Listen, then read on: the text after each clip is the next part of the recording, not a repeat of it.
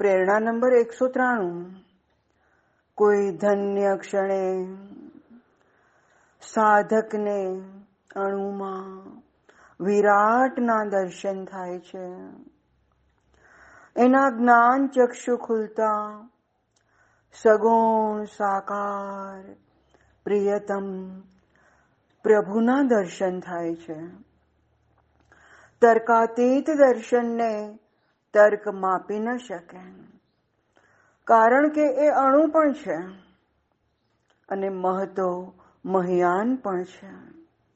વિરાટ દર્શન માટે ચેતનાનું ઉચ્ચ સ્તરીય દર્શન એટલું જ જરૂરી છે.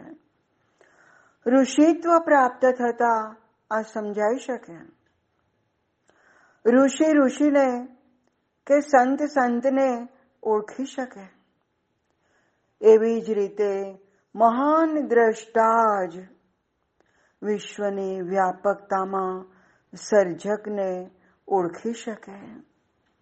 આર્ષ બને ત્યારે હૃદયની ગ્રંથિઓ છૂટી જાય છે, સંશયો નષ્ટ થાય છે, કારણ કે પરાત પર તેને પ્રત્યક્ષ હોય છે.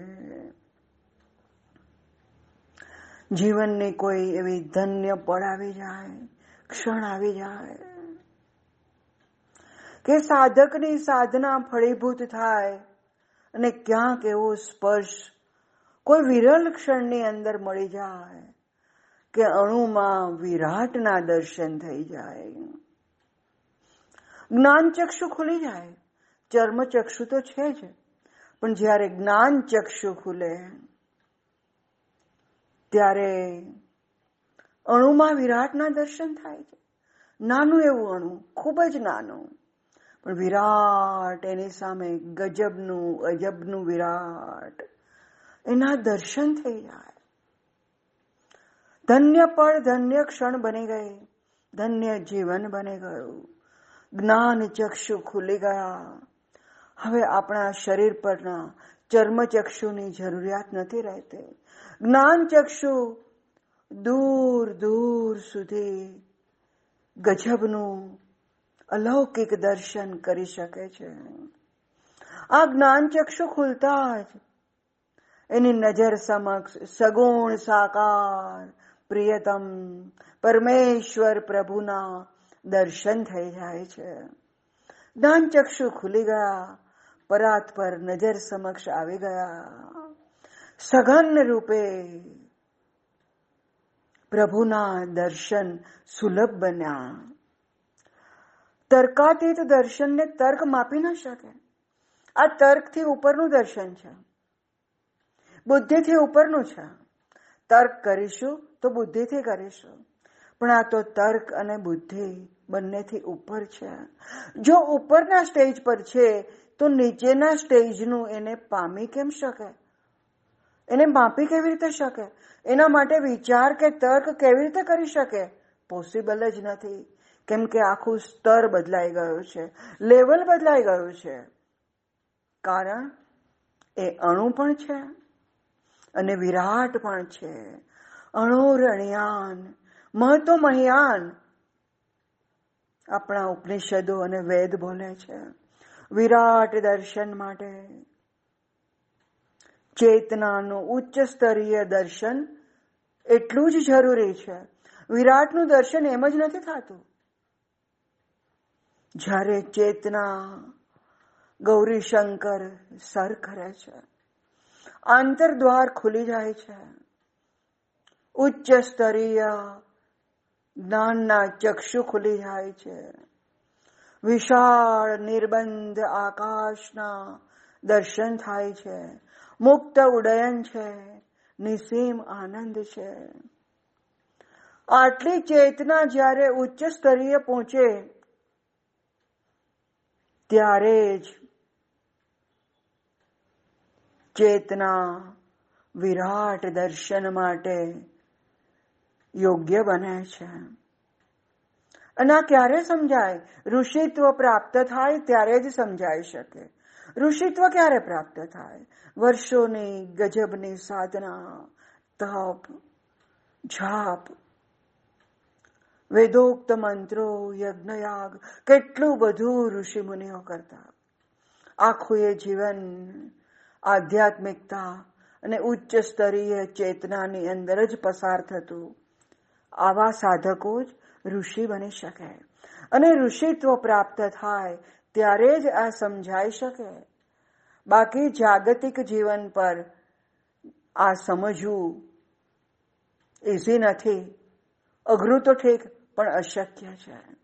હા, કૃપાથી થઈ શકે. રમાનાથ ભગવાનની કૃપા ઉતરે તો કંઈ અઘરું નથી, કંઈ અશક્ય નથી. જેવી રીતે એક કવિ કવિને ઓળખી શકે, એક સંત સંતને ઓળખી શકે, એક નૃત્યકાર નૃત્યને ઓળખી શકે, એવી જ રીતે ઋષિ ઋષિને ઓળખે, ભક્ત ભક્તને ઓળખે, સંત સંતને ઓળખે. કેમ કે બધા સમકક્ષ થયા, એક જ રસના થયા. આવું જ્યારે થાય દર્શન, ત્યારે એકબીજા એ લોકો અંદર અંદર ઓળખી શકે છે. અને દર્શનનું વિસ્તૃતિકરણ પણ ઋષિ ઋષિ અનુભવી શકે છે. સંત સંતને ઓળખી શકે છે. અનુભૂતિ એકબીજાની શેર કરી શકે છે. એવી જ રીતે મહાન દ્રષ્ટા એનાથી પણ ઉપરનો. ગજબનો મહાન દ્રષ્ટા. એ જ વિશ્વની વ્યાપકતામાં સર્જનને ઓળખી શકે છે. આખું એ વિશ્વ વિશાળ ફલક લાગે. વ્યાપકતા લાગે નિર્બંધ લાગે, નિસીમ લાગે, અસીમ લાગે, બોર્ડરલેસ લાગે. જ્યારે આવું અનુભવે ને, ત્યારે જે સર્જકને ઓળખી શકે છે. સર્જક એટલે પરાત્માર પરમાત્મા ખુદ. જે આ બધું સર્જન કરીને સર્જક છુપાઈ ગયો છે. પણ છતાંય અલિપ્ત નથી. એમાં પણ છે, એની અંદર પણ છે, એની ઉપર પણ છે. સર્જકને પોતાના સર્જનમાં ગજબનો રસ છે. અને એ રસથી જ આ બધું આગળ ચાલી રહ્યું છે. રિધમમાં ચાલી રહ્યું છે. હાર્મનીથી ચાલી રહ્યું છે. એમાં એક સંગીત છે, એક લય છે. આ આર્ષદ્રષ્ટા બને ત્યારે હૃદયની ગ્રંથિઓ છૂટી જાય છે. હવે આ આર્ષદ્રષ્ટા મહાન દ્રષ્ટા ક્યારે બને અને કેવો હોય? તો પૂજ્યભાઈ એનું પણ વિશ્લેષણ કરે છે. જ્યારે વ્યક્તિ આર્ષદ્રષ્ટા બને છે, ત્યારે હૃદયની ગ્રંથિઓ તૂટી જાય છે. ષડ રીપુઓથી મુક્ત થાય છે. એના સંશયો નષ્ટ થાય છે. તર્કાતીત. આ જગતની પેલે પાર. નિસેમ વ્યાપક ચેતના જે કાર્યરત છે, એ આવા આર્ષદ્રષ્ટાને પ્રત્યક્ષ હોય છે. પરાત પર તેને પ્રત્યક્ષ છે, પરમેશ્વર તેને પ્રત્યક્ષ છે. જે આર્ષદ્રષ્ટા છે. ગજબની કૃપા છે. ગજબનું લેવલ છે. જાગતિક લેવલથી માપી નહીં શકીએ. આપણે પણ આપણું લેવલ ઉચ્ચ સ્તરનું બનાવવું પડશે. અહીંયા બુદ્ધિનું કામ નથી, તર્કનું કામ નથી. આપણી શારીરિક જે ઇન્દ્રિયો છે એનું પણ કામ નથી. આંતરચેતનાનું કામ છે. એના ઉર્ધ્વીકરણનું કામ છે. અને ગૌરીશંકર ધ્યેય હોય તો ત્યાં પહોંચ્યા પછીનું દર્શન છે. પ્રેરણા નંબર એકસો ચોરાણું. એક જન્માંધ પોતાના સુહૃદ પાસે, પોતાના અંતરની જિજ્ઞાસા રજૂ કરે છે. લોકો પ્રકાશ અને રંગોના મનોરમ દ્રશ્યોની વાતો કરે છે. એ ખરેખર છે? સુહૃદ સહાનુભૂતિ દર્શાવી. એ બધું જ યથાર્થ રીતે હોવાનું કહે. નેત્ર ચિકિત્સાની સલાહ આપે છે. સંતોને અવિદ્યાથી અનાવૃત ચેતનાની અનુભૂતિઓ. પરમ વિશ્વસનીય હોય છે. આ નાની પ્રેરણામાં પૂજ્યભાઈ ખૂબ મોટી વાત કરે છે. એક જન્માંધ છે. જેણે જન્મથી જ પ્રકાશ કે રંગોને જોયા નથી. ખાલી સાંભળ્યું છે. ઘણા લોકો એની પાસે આવીને વાત કરે છે. પ્રકાશ કેવો છે? સવારની અંદર અર્લી મોર્નિંગ સૂર્ય આવે છે. ત્યારે પ્રભાતનું દર્શન કેટલું મધુરું હોય છે. ગુલાબી ઉષા હોય છે. નાની નાની વાદળીઓ હલકી ફુલકી. આકાશની અંદર નૌકાની જેમ તરતી હોય છે, ફ્લોટ કરતી હોય છે. બપોરનું મધ્યાહનનો પ્રખર તાપ સાંજની સંધ્યાના રતુમડા રંગો. ક્યારેક ગોલ્ડન તો ક્યારેક સિલ્વર બોર્ડર. વાદળોના અલગ અલગ કલર, અલગ અલગ આકાર.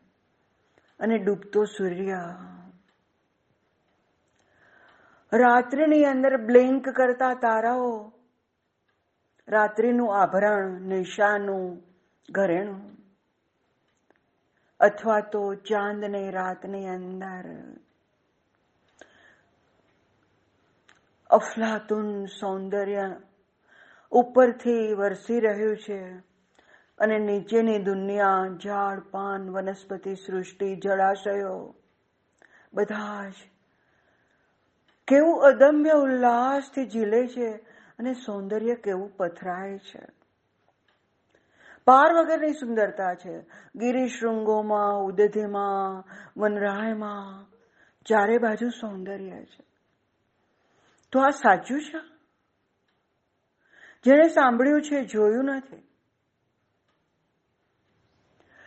તે સુહૃદ તરફ જોઈને એના તરફ મનથી એકાગ્ર થઈને પોતાની જિજ્ઞાસા રજૂ કરે છે. આવું બધું છે? જે ખરો સુહૃદ છે. એ જવાબ આપે છે. સહાનુભૂતિ સાથે. આ બધું જ યથાર્થ છે. તમારા નેત્રોની ચિકિત્સા કરાવો ને.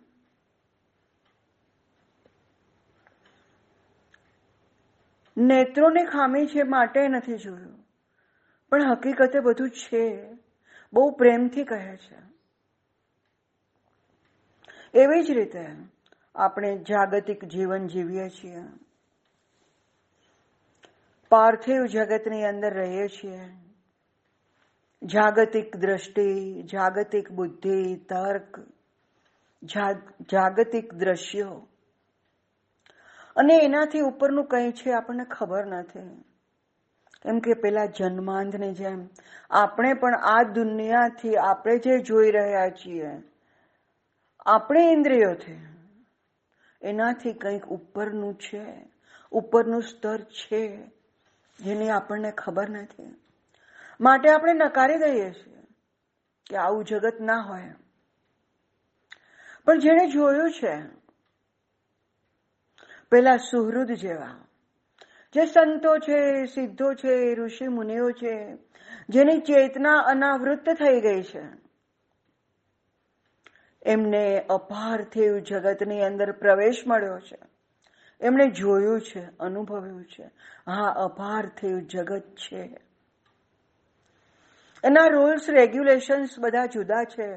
અલગ જ સ્તર છે, અલગ જ આનંદ છે, અલગ જ પ્રેમ છે, અલગ દ્રષ્ટિ છે, અલગ મુક્તિ છે. વિશાળતા છે.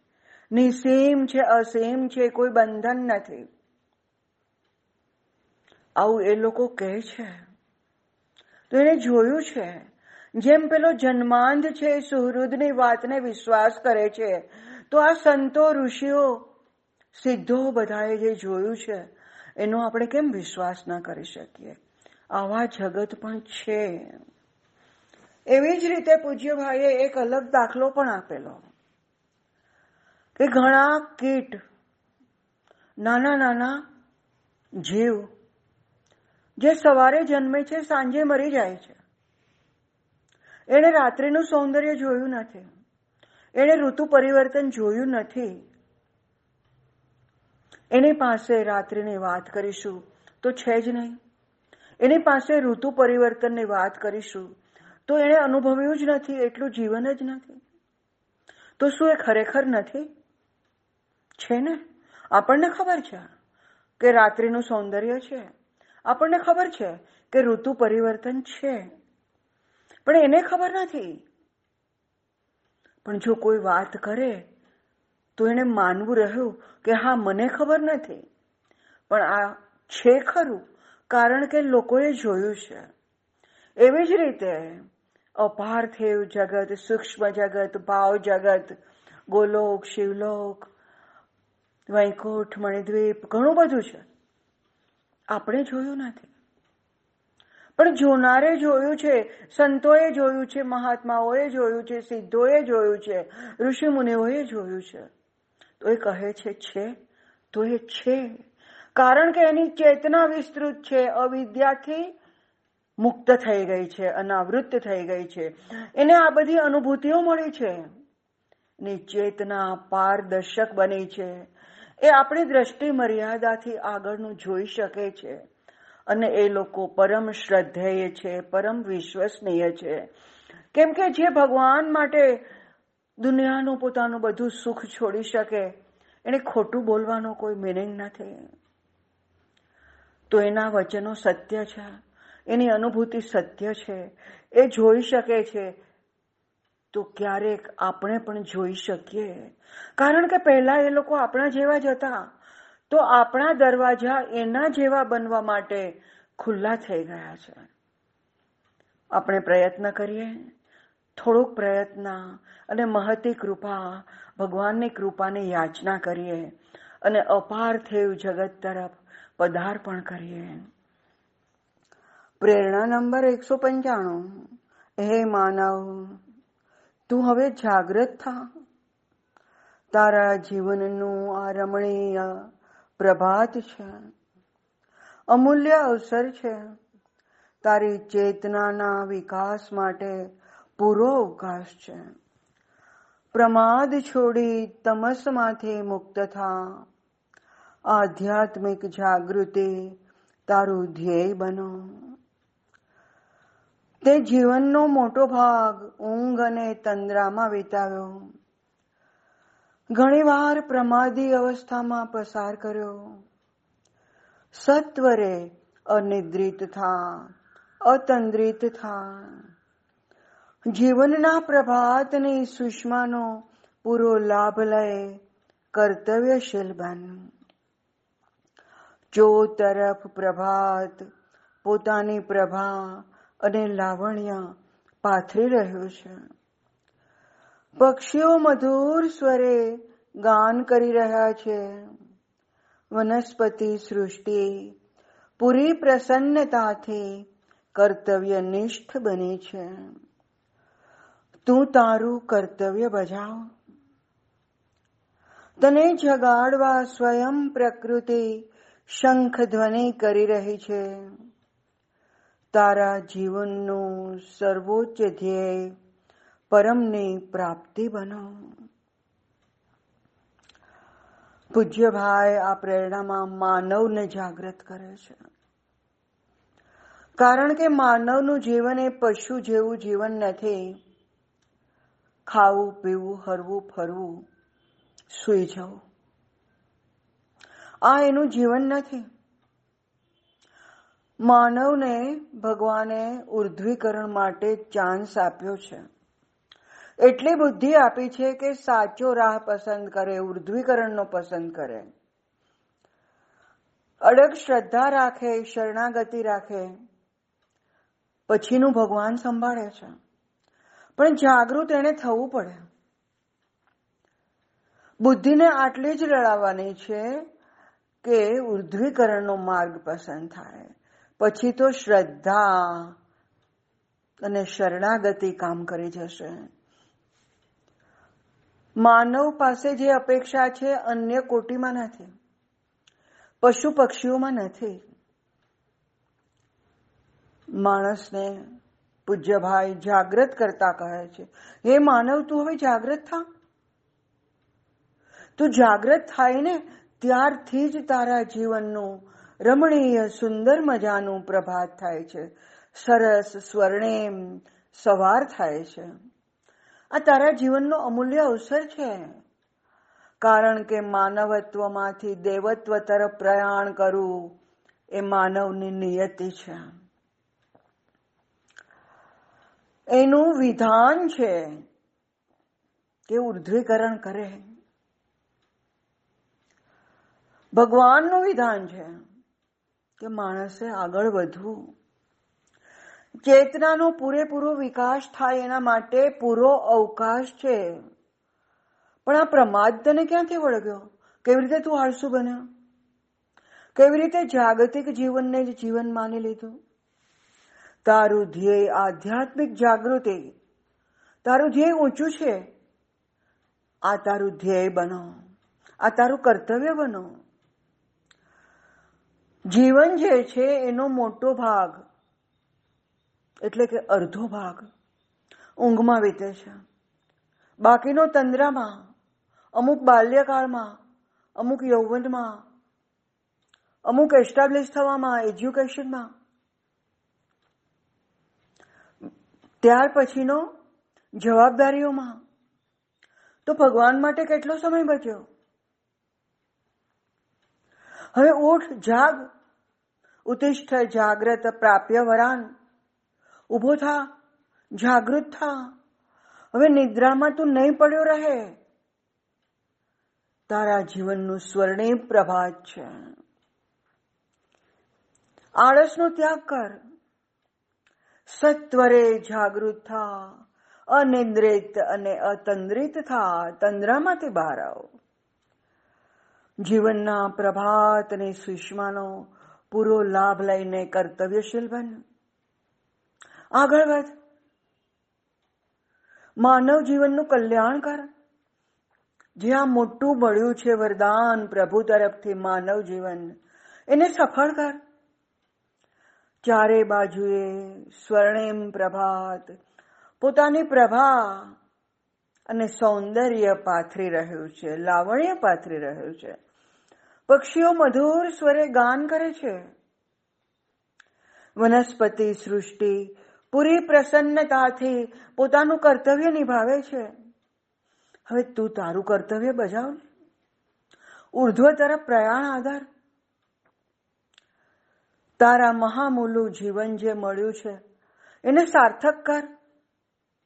પ્રભુ પ્રત્યે અડગ શ્રદ્ધા અને શરણાગતિ કેળો. એ જ તને આગળનો માર્ગ બતાવશે. એ જ તને ગંતવ્ય સુધી પહોંચાડશે અને પ્રાપ્તવ્યને પ્રાપ્ત કરાવીને જ જમશે તને જગાડવા માટે સ્વયં પ્રકૃતિ શંખ ધ્વનિ કરી રહી છે. તારા જીવનનું સર્વોચ્ચ સર્વોત્કૃષ્ટ ધ્યેય પરમની પ્રાપ્તિ બનો. નહીં કે નાની નાની ટેકરીઓ જેવા ધ્યેય કે મને સત્તા જોઈએ, મને ધન જોઈએ, મને પદ પ્રતિષ્ઠા જોઈએ, મને ઓળખ જોઈએ. આ બધી નાની ટેકરીઓ છે. નાના નાના પડાવો છે. તે મેળવીને તું સંતોષ નહીં માનતો. તારું ધ્યેય તો સર્વોત્તમ છે. સર્વોચ્ચ છે. ઉત્તુંગ શિખર છે. ગૌરી શંકર છે. એ જ તારું પરમ પ્રાપ્તવ્ય. નાનું સુનું તારું ધ્યેય ન હોય. પરમને પ્રાપ્ત કરવું. એ તારું ધ્યેય છે.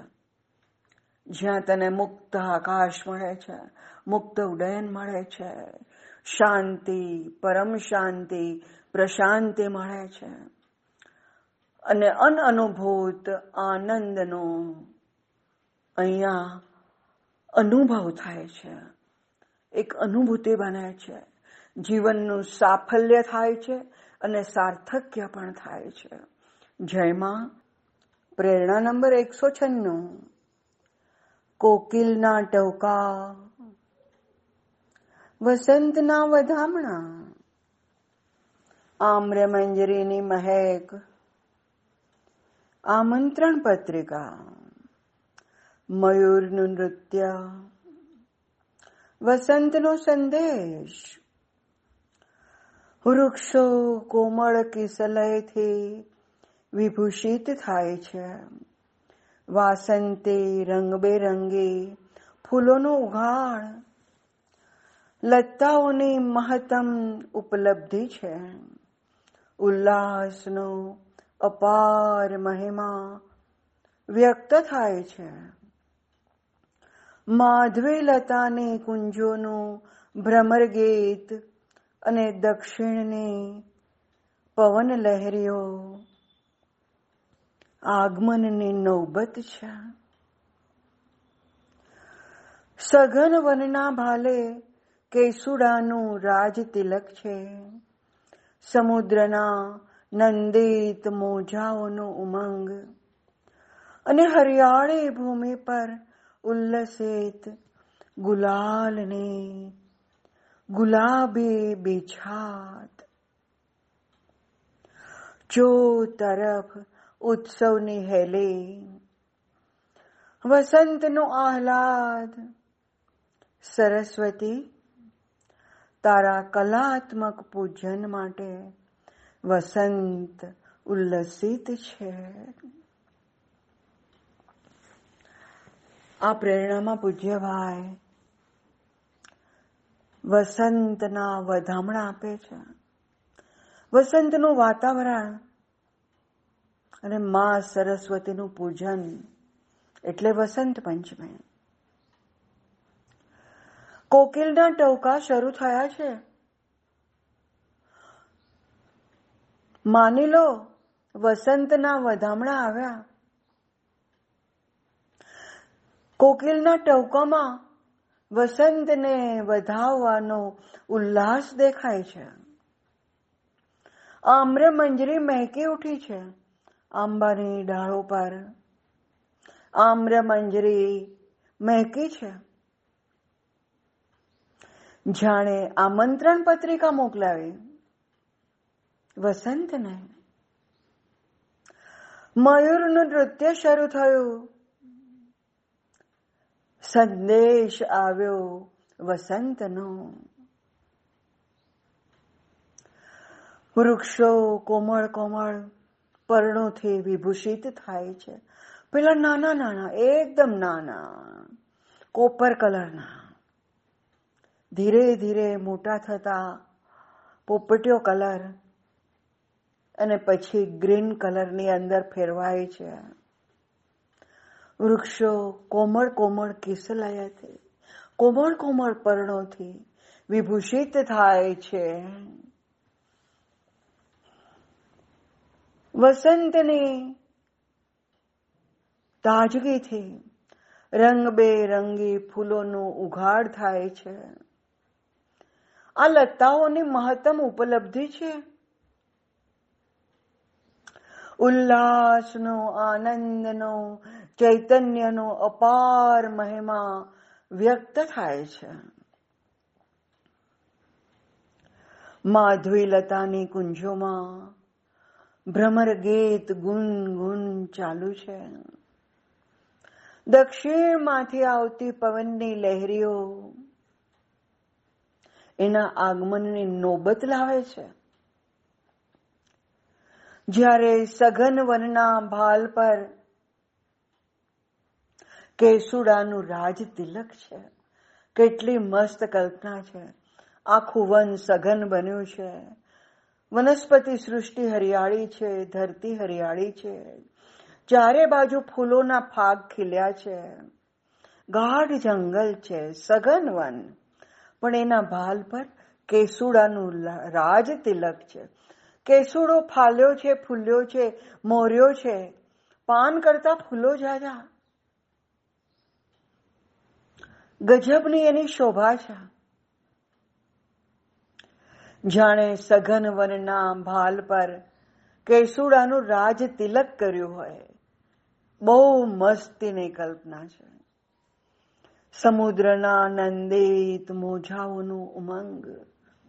સમુદ્રના આનંદિત, ઉત્સાહિત મોજાઓ.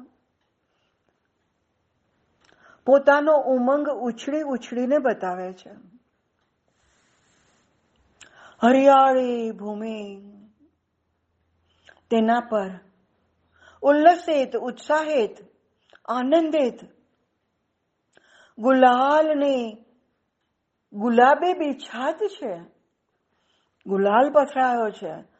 હરિયાળી ભૂમિ પર, આનંદિત ભૂમિ પર અને એ ગુલાબી બિછાત બની ગઈ છે. ચારે બાજુએ ઉત્સવની હેલી છે. વસંતનો આહલાદ છે, ઉમંગ છે, ઉત્સાહ છે, અનેરું વાતાવરણ છે. ગજબનું સૌંદર્ય છે. અફલાતુન પ્રાકૃતિક સૌંદર્ય. મહેકી રહ્યું છે, ચહેકી રહ્યું છે, બહેકી રહ્યું છે. આ જ સમયે માં સરસ્વતની પૂજા માટે, કલાત્મક પૂજન માટે. વસંત ઉલ્લસિત છે, ઉત્સાહિત છે. વસંતના મંગલ પ્રાંગણની અંદરમાં સરસ્વતીનું પૂજન છે. જે વીણા વાદિની છે, શ્વેત કમલાસના શ્વેત વસ્ત્ર ધારિણી માં સરસ્વતી. સઘન વનની અંદર જાણે એક સરસ મજાની શિલા પર એમની મૂર્તિ સરસ મજાની સંગે ભરમરમાંથી બનાવેલી. અદ્ભુત જેમાં પ્રાણ પણ છે. સૌંદર્ય પણ છે. શિક્ષણ પણ છે. સંગીત પણ છે. બધું જ અહીંયા વસંતથી ઉલ્લસિત છે. વસંતમાં સરસ્વતીની પૂજા કરવા માટે પણ ઉલ્લસિત છે. કલાત્મક પૂજનમાં સરસ્વતીનું વસંત પંચમી પ્રેરણા નંબર એકસો સત્તાણું સત્યમ શિવમ સુંદરમ નિરપેક્ષ સત્ય નિરપેક્ષ કલ્યાણ નિરપેક્ષ સૌંદર્ય વિવેકશીલ આરોહકનું એ ગૌરી શંકર છે જીવનની તૃપ્તિ અલ્પ ઉપલબ્ધિઓ દ્વારા કદી થશે નહીં. માનવ માટે શાંતિ અને સ્વાતંત્ર્યનું એકમાત્ર સ્થાન એ સર્વોચ્ચ શિખર જ છે.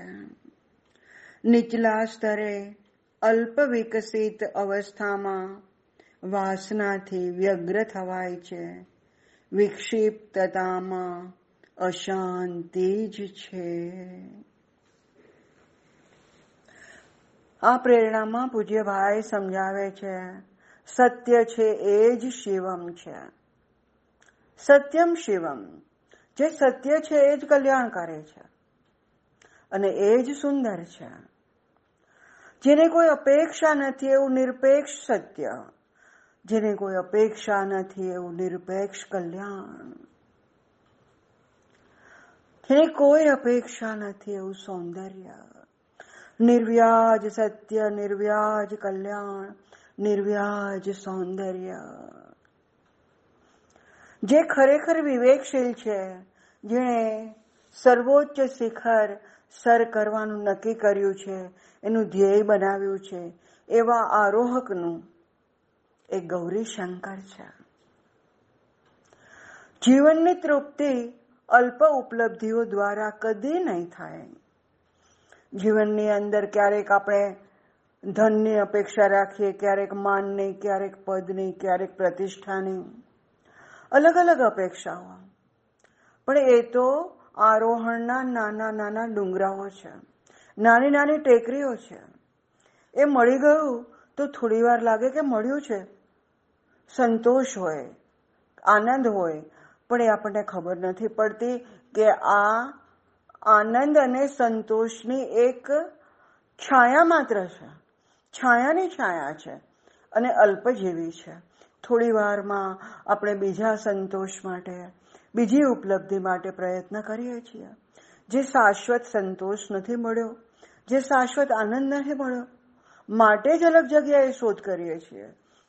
તો તૃપ્તિની આ અલ્પ ઉપલબ્ધિઓ જે જીવનની ઘટમાળ છે, જે આપણે મેળવવાનો જાગતિક જીવનમાં પ્રયત્ન કરીએ છીએ. પદ, પ્રતિષ્ઠા, ધન, વૈભવ રિલેટિવ્સ ફેમિલી વગેરે. તો આ બધું શાશ્વત નથી. મળે છે તો પણ પૂરો સંતોષ નથી થતો. ને મળ્યા પછી આ બધું ટકશે કેટલું એ ખબર નથી. કેમ કે આ બધું શાશ્વત છે જ નહીં.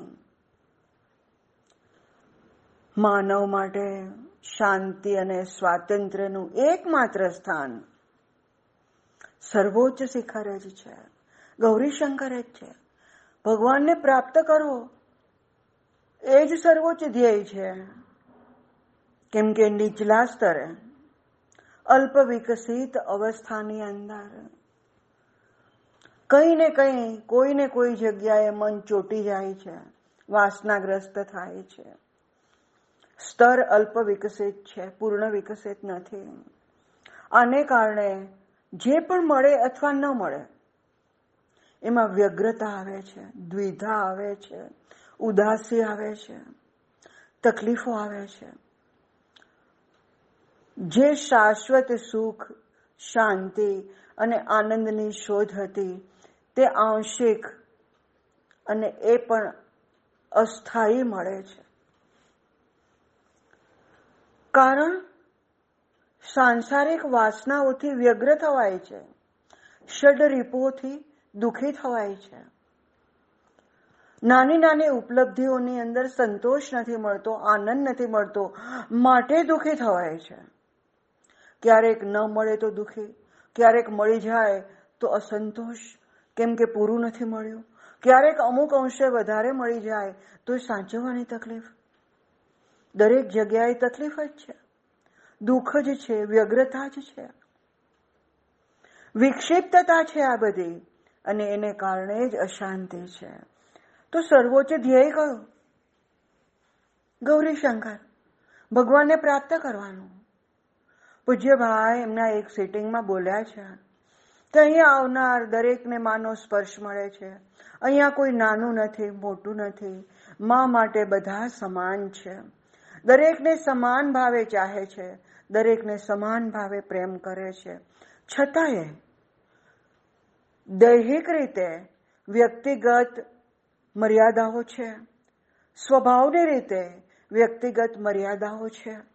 છતાં પણ ભગવાનનો અંશ હોવાને કારણે એમાં ભગવાન પણ રસાયેલો છે.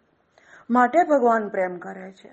એની મર્યાદાઓ સ્વીકારીને પ્રેમ કરે છે અને ઉર્ધ્વીકરણના માર્ગે લઈ જાય છે, જ્યાં સાચો આનંદ છે, સાચી શાંતિ છે, સાચી મુક્તિ છે. ત્યાં લઈ જવાનો પ્રયત્ન કરે છે. વહેલા કે મોડા બધાએ પહોંચવાનું છે. આ એક યાત્રા છે, ઉર્ધ્વની યાત્રા છે. પરમનું ધામ છે. માનું ધામ છે. માએ બધાને સંતાનો તરીકે સ્વીકાર્યા છે અને એના ઉર્ધ્વીકરણમાં જ માને રસ છે. પ્રેરણા નંબર એકસો અઠાણું નીલ રત્ન. તારી સુનીલ આભાથી અંકિત થઈ, મારું ચિત્ત મુગ્ધ બને છે. તારા અટલ પ્રેમથી સ્નિગ્ધ થાય છે. તારા પ્રત્યેના ખેંચાણથી પાવિત્ર્ય વૃદ્ધિ થાય છે. તારા અતૂટ આકર્ષણથી સમાધિસ્થ બનું છું. અપ્રાકૃત સૌંદર્યનો આસ્વાદ મળે છે. તારી વનમાલાની સૌરભ નાસા રંધ્રમાં પેસતા જ ભાવમાં ડૂબું છું. માધવ, તારી બંસરીની ધૂન પાગલ બનાવે છે. તારા શ્યામલ સ્વરૂપથી મારું દેહ ભાન લુપ્ત થાય છે. તારી મધુર મુસ્કાન ચિત્તને તારામાં લીન કરી દે છે. તારું લીલા ચિંતન અને લીલા શ્રવણ મારી ચેતનાને નિષ્કલંક કરે છે. આ પ્રેરણામાં પૂજ્યભાઈ, કૃષ્ણ ચિંતન કરતા કરતા એના ભાવમાં કેવી રીતે ડૂબે છે એ બતાવે છે. નીલરત્ન. જે નીલરત્ન છે નીલું રત્ન છે, જેનું નીલું વપુ છે. જે શ્યામ સુંદર છે, જે ઘનશ્યામ છે. જેની નીલી નીલી આભા છે. એવી તારી સુનીલ આભાથી અંકિત થઈ જાઉં છું. તારી સુનીલ આભા મારા ચિત્તની અંદર કંડારાઈ જાય છે અને મારું ચિત્ત મુગ્ધ બને છે.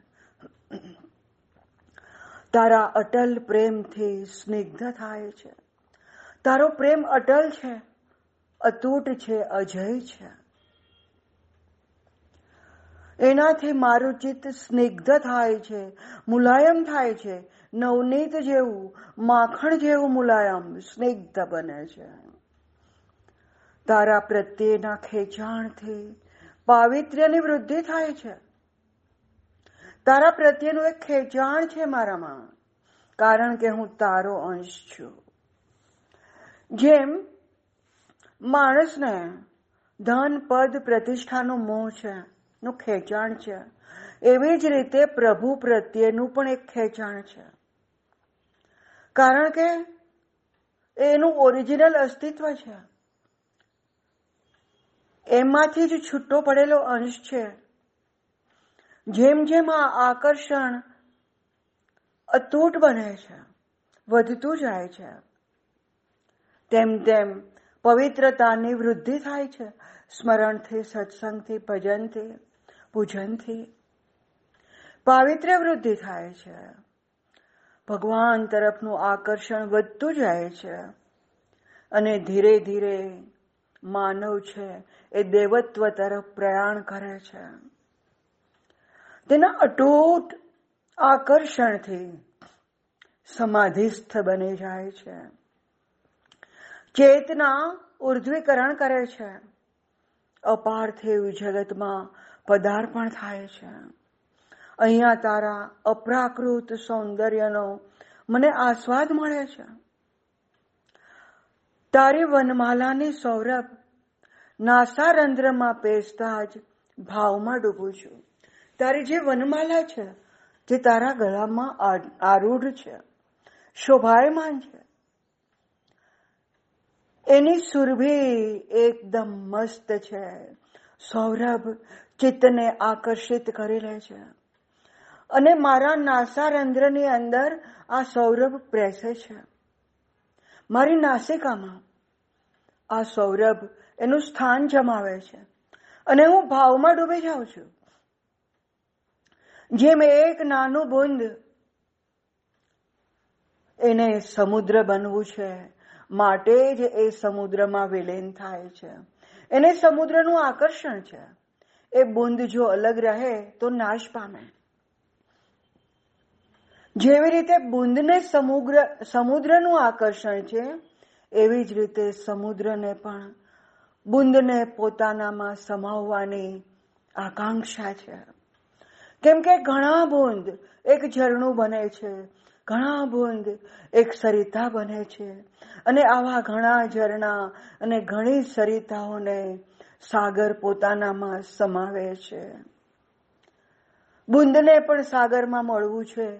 સાગરને પણ બુંદને પોતામાં આકર્ષિત કરીને સમાવવી છે. બંનેને અરસપરસ ઉત્કંઠા છે. તેવી જ રીતે ભક્તને પણ ભગવાન જોઈએ છીએ. કારણ કે એમાંથી છૂટો પડ્યો છે. એનું એને આકર્ષણ છે. જેમ જેમ એ આકર્ષણ વધતું જાય છે, તેમ તેમ બાહ્ય આકર્ષણો, જાગતિક જીવનના આકર્ષણો છૂટતા જાય છે. પ્રભુ તરફ વળતો જાય છે. અને જે પશુ હતો એ માનવ બન્યો. જે માનવ હતો એ દેવત્વની કોટી તરફ પ્રયાણ કર્યું. અહીંયા એનાથી પણ આગળ એનું શ્યામલ સ્વરૂપ જે છે, માધવનું. બંસુરીની જે ધૂન છે, એ પાગલ બનાવે છે. શ્યામલ સ્વરૂપ ચિત્તમાં કંડારાઈ જાય છે. દેહભાન લુપ્ત થાય છે. શ્યામની નીલ રત્નની મધુર મુસ્કાન. ચિત્તમાં એટલી જળાઈ જાય છે કે ચિત્ત ખુદ નીલરત્નમાં શ્યામની અંદર લીન થઈ જાય છે. અહીંયા શ્યામનું જ લીલા ચિંતન એનું જ લીલા શ્રવણ અને એનું જ લીલા કથન મારી ચેતનાને નિષ્કલંક કરે છે અને ભાવ જગતમાં આરૂઢ કરે છે. આ તો દેવત્વ કરતા પણ ઉપરની વાત છે. કારણ કે સીધો સ્પર્શ છે. શ્યામ સુંદરનો મુરલીની ધૂન છે. શ્યામની મધુર મુસ્કાન છે. શ્યામ વપુનું, ગજબનું આકર્ષણ છે. એનું જ લીલા ચિંતન કરતા કરતા, શ્રવણ કરતા કરતા, કથન કરતા કરતા, ચેતના એકદમ નિષ્કલંક બને છે. ગૌમુખ પાસે જેવું પાણી નિષ્કલંક છે. એવી જ ચેતના નિષ્કલંક બને છે. અને ભાવ જગતમાં પ્રવેશ થાય છે. કેમ કે ભક્તને પણ આકર્ષણ છે. અને ભગવાનને પણ એનું આકર્ષણ છે. એને આ લીલામાં એને સમાવવો છે. કેમ કે એને વિવિધતા ગમે છે. એને વિસ્તૃતિકરણ ગમે છે. ગૌમુખ પાસે નાનો એવો ધોધ છે. ગંગા આગળ જતા વિસ્તરણ પામે છે અને એ વિસ્તરણ પામતે પામતે સમુદ્રમાં ભળે છે. ભગવત આકર્ષણ પણ બંને તરફથી હોવાને કારણે વિશાળતાને વરે છે અને એ ભાવ સમુદ્રમાં વિલીન થાય છે.